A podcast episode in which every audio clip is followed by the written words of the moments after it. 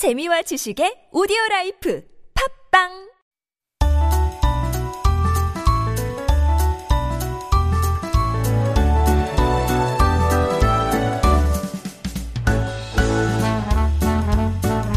From food and fashion to music, films, and T V content, there's no denying that Korean culture is very hip now and in demand. And riding that cultural wave is Korean literature, which was largely maybe unknown to the world until two thousand sixteen, when The Vegetarian by Han Kang won the prestigious Man Booker International Prize. And we know that the global interest in K-Lit would not be where it is without the work of great translators. And joining us this morning is someone who is arguably Korea's most renowned translator, Brother Anthony of Taizé. He has published some fifty volumes of English translations of modern Korean literature, mainly poetry, won numerous translation awards, and is currently an emeritus professor at Sogang University and chair professor at Hankuk University. Good morning, Brother Anthony, and thank you very much f- for coming into the studio today. Hello, yes, good morning. Very cold morning. It's very cold. It's the coldest uh, morning this year, I believe, and uh, yeah. we're very grateful that you joined us here today. All right, I'm sure a lot of our listeners are probably familiar with your works because they are lovers of um, English literature and maybe translations of Korean works. But let's get to know you a little bit for those who may not know you personally. Um, I did not know this, but you came to Korea first forty years exactly. That was in nineteen eighty at the invitation of Cardinal Kim, the Catholic Archbishop of Seoul. Um, when you decided to accept this invitation, did you have any idea that that first sort of um, step into Korea would last for forty years? Well, I don't think I had any idea. Of course, it wasn't a personal invitation. Uh-huh. It, it was an invitation to our monastic community of mm-hmm. Taizé in France. So I came with other brothers, invited as a brother of Taizé, mm-hmm. but I had no idea. We had no idea what would happen or what we would do here. And one thing led to another. Right. One, one year ran into another, and mm-hmm. time went on. So you came in nineteen eighty, but I understand that you started translating Korean literature in the late nineteen eighties. So less than ten years into your stay is when you started to translate. Um, I want to ask you, why did you start doing that? Were there no good English translations or um, maybe not enough translators? Or was there something that you wanted to be known in English? What got you started? Well, I started, of course, by learning some Korean, mm-hmm. and uh, very difficult. And then I became, unexpectedly, uh, a professor of English literature at Sogang University, mm-hmm. teaching Shakespeare and older literature. And then one day I said to a professor that I would like to learn a bit about modern Korean poetry. Mm-hmm. My Korean not very good, but I would like to see it and maybe translate some poems so I could understand better what was being said. And that was really how it started. This professor, she introduced me first to the work of Ku Sang, mm-hmm. who was a personal friend of hers. And she said, well, he's very simple, he's religious, but very down to earth. Mm-hmm. Um, you should find that accessible and interesting to uh-huh. translate. And was it? Yes, yes. Uh, and then I met him, and he's a very nice, already elderly senior poet. Mm-hmm. And of course, there were other translators, some of them, but quite a few of them were either Korean professors of English literature mm-hmm. who'd lived a little while abroad, or missionaries from abroad mm-hmm. who mostly didn't know much about English literature. Mm. So your background in um, also teaching English literature, and I guess your, your religious background as well, got you sort of started with this particular poets. But then you went on to translate the works of dozens of poets. Um, what hooked you? I mean, uh, was it your love of the Korean literature in general, or did you think that your ability to translate it maybe in a different way than the other translators, you almost felt a duty to do it? What what kind of kept you going? Yeah, well, I, I sometimes say I'm a compulsive translator. I can't stop. I can't stop. I, I need this. It's my hook. It's my... You do um, this for pleasure. I don't smoke, and uh-huh. um, there are lots of things I don't do, but... Uh-huh. Uh, translating poetry and, well, translating fiction sometimes mm-hmm. um, somehow keeps me going, keeps me alive. And I don't know, it, it's just, I often say, oh, it's my hobby.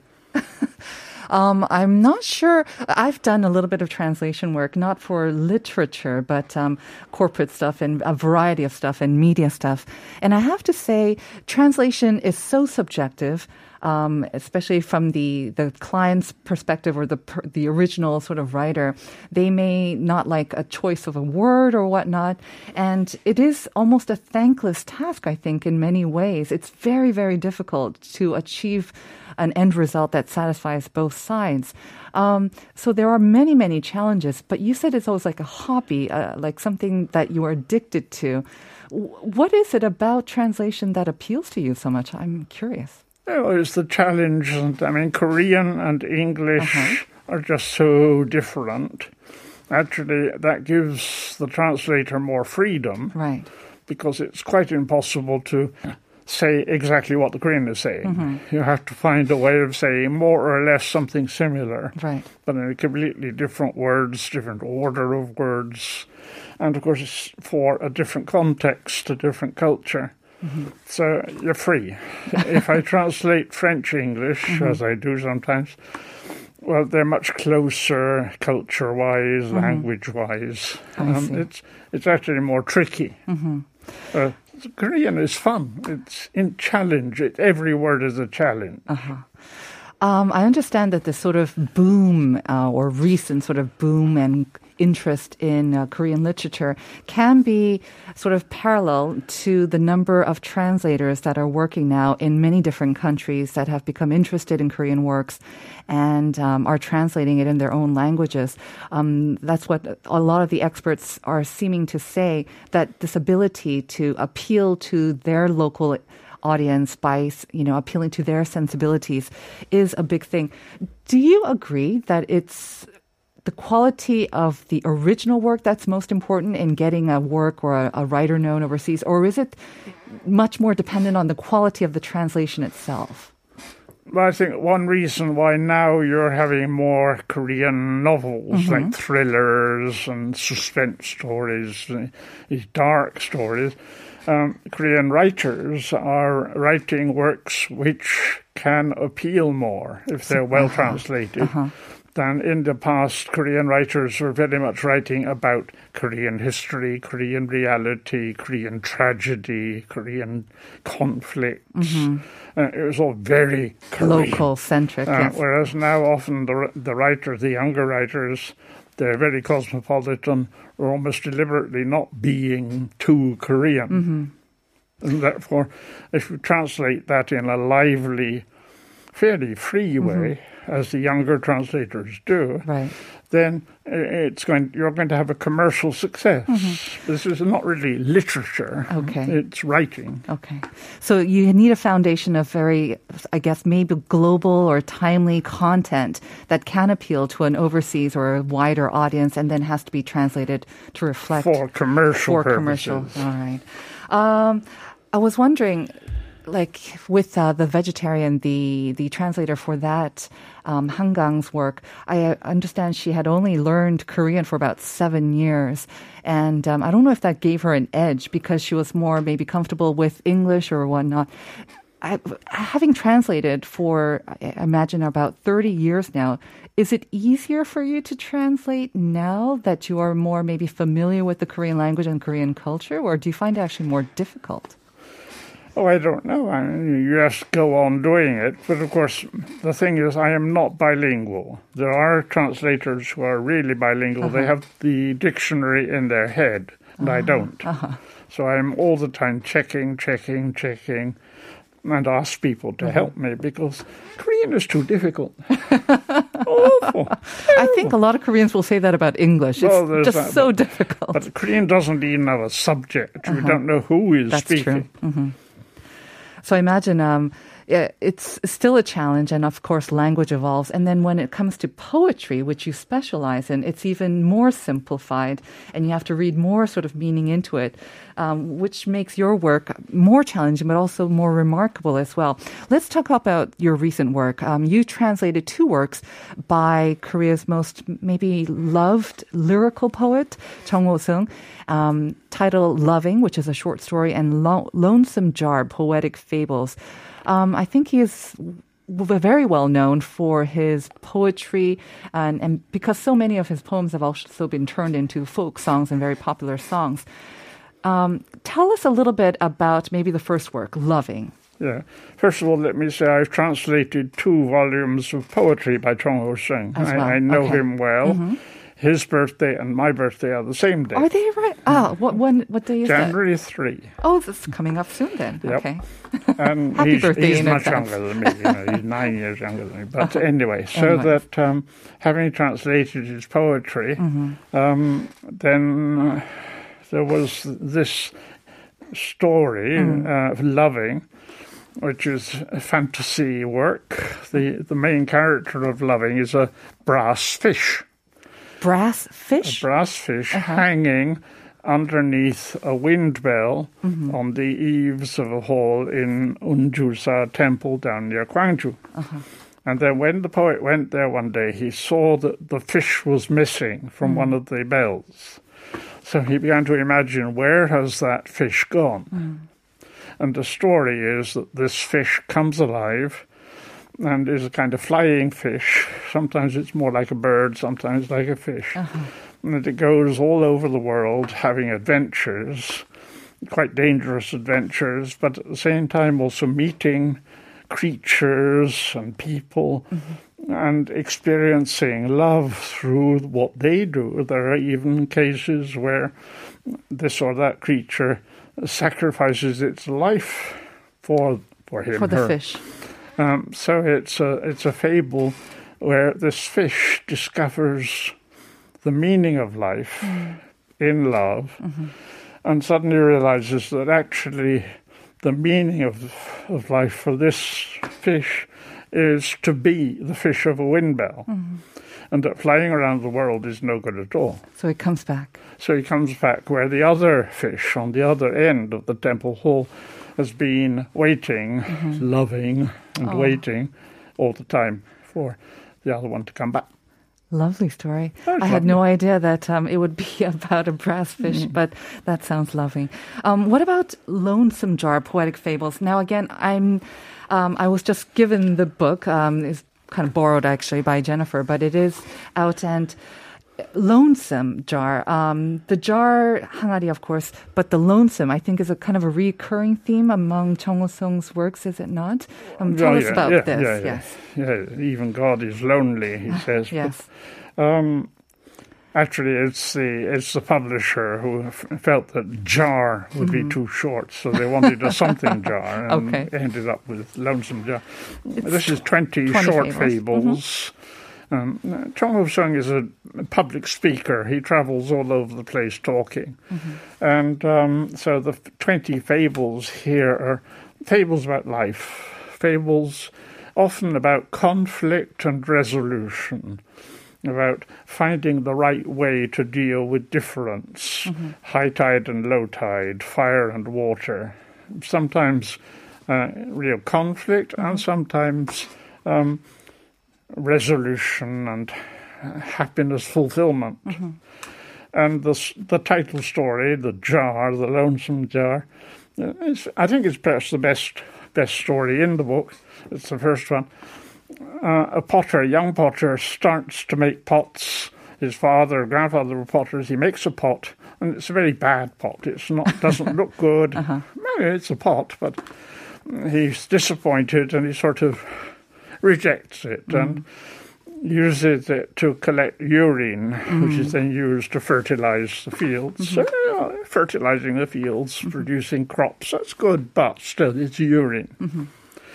And then time goes by, the potter dies, the pot is abandoned. But the potter's son becomes a Buddhist monk mm-hmm. and establishes a temple on that land. And so they built the temple and the halls, and they have a big bell, bell pavilion with mm-hmm. a big, big bell. And the monkeys are unhappy. The bell doesn't sound right. Mm. It sounds sort of poor and weak. Then he suddenly notices this hangari, this pot. Mm-hmm. He says, right. And we bury that directly beneath the bell as an echo oh. chamber, resonance chamber. Uh-huh. So the pot is taken and buried beneath the bell. And when you ring the bell, then the sound goes down into the pot, mm-hmm. gets amplified and re- enriched and uh-huh. comes out, and the bell sounds lovely and everybody's happy. Uh-huh. So the pot, too, then is happy because mm-hmm. having waited so long alone, uh-huh. uh, finally his being, his mm. existence, has found meaning and fulfillment. That is another very lovely story as well. I have to say, when you think of the Lonesome Jar, you think of it's going to have like sort of a sad ending, but it's a very lovely sort of happy ending. Oh, it's a happy ending. It's and, very happy. And listening to you, Brother Anthony, I have a feeling that you're an amazing storyteller as well. Uh, you are very good at telling stories, and I yeah, imagine I love maybe, stories. I and, love and narrating as well, which kind of reminds me of an interview that I, I read with Jeong Ho-seung, and I think you were there at the same time. And he said that he um, preferred your translation, I think, to the Myeongdong Sangdang, uh, a poem that he had written. And you said, well, you know, I don't have fancy words, but I like poems that read well, when you narrate well. Um, why why is that so important? I was just kind of struck by that. Yeah, well, it's, uh, poetry is so rooted in spoken language, mm. although now we just read it on the page, right. and especially Korean literature. Korean poets often can't read poetry mm. very well. But um, poetry is meant to be spoken. Mm-hmm. And when I read my translations, uh-huh. I quite often notice that They they sound good. They read very well. I mean, I'm not conscious. Uh-huh. This, this simply is how it comes out. The rhythm. And, the rhythm uh-huh. and the flow and the, the play of sounds and all of that. I'm not at all a technician of language, mm-hmm. of poetry, but it happens. So it must be that this is part of my vocation. Or mm. I don't know if it's a gift, but anyway, mm-hmm. it's something I do. Do you think that um, maybe you are unique in, in, in paying attention to the vocalization no, of poems? No, no, no, no, no, no. But okay. some people are more conscious. Okay. Um, there's the other translator who died a few weeks ago, Kevin O'Rourke. Mm. He'd been in Korea much longer than I am, mm-hmm. and he translated a lot of classical Korean poetry. Mm-hmm. And he's from Ireland. Uh-huh. And his translations are so Irish. oh, well. And Irish poetry is oral, much uh-huh. more than English literature. Uh-huh. Okay. It's less literary, more lively, mm. and, and core, you know, has substance. Grit, maybe, yeah, a little bit of... Crunchy, crunchy. Very interesting. Um, I have time for maybe one last question. I wanted to ask you, because we have heard, especially with the Literature Institute of Korea, that there are more students that are interested in becoming translators, um, or maybe they are translating already. As someone who has so much ad- uh, experience, what is your advice to them? Well, the main advice, of course, is you cannot earn a living translating literature. Oh, no. Certainly really? Not poetry. So you have to be realistic about it, that poetry can, uh, translating can only be a hobby or a part-time job, if you like. Even with so much more interest in K-Lit and yes, more demand? How many books are being published? Mm. Yeah, a handful. And even if they're published, uh, the translator gets, what, two percent royalty if she's mm. lucky. Do you sometimes approach publishers about their books and ask if you can translate it, or is it always the other way around? I don't really, you know, it often happens. Now I'm working with an agent in New York who sometimes asks me to translate mm-hmm. a book, mm-hmm. but then sometimes she cannot find a publisher for the translation. I see. But um, the young translators, okay, they're in the Bonnet one in the Translation Institute, um, struggling to start mm-hmm. and establish a reputation. Mm-hmm. But you mustn't translate in order to become fa- to become famous. You must famous translate or earn money. As a servant. The uh-huh. translator is a servant. The other flip side, then, what should more publishers do to help out translation, or maybe even promote? Because the translators have to find it worthwhile to, to also, to, I mean, there is that realistic um, aspect. They have to earn money, too, if they want to keep at this and keep producing great works, no? Well, you see, in Korea, you're lucky by the Translation Institute does provide funding. Okay. Uh-huh. In most countries, not. Mm. The translator just does it. Mm. And that's service more than profit. Okay. So the heart has to be in service, um, and hopefully with more institutions and maybe more publications that um, publishers that support. It has to be worth translated. Right. Okay. Thank you very much, Brother Anthony of Taizé. Um, thank you for coming in today. It's been a pleasure talking to you. That's going to bring us to the end of today's show. The answer, of course, was Hangari seven oh six one. Got it right. And uh, two three one one. Pyeong would be very weird, but I would go with Tanji, but it's not actually Tanji. It is Hangari. Thank you very much for listening today. We're going to send you out with An Chi-wan's Suseonhwa again. And this, of course, was the lyrics are by the poet Jeong Ho-seung. Please enjoy it. We'll see you tomorrow at nine for more Life Abroad.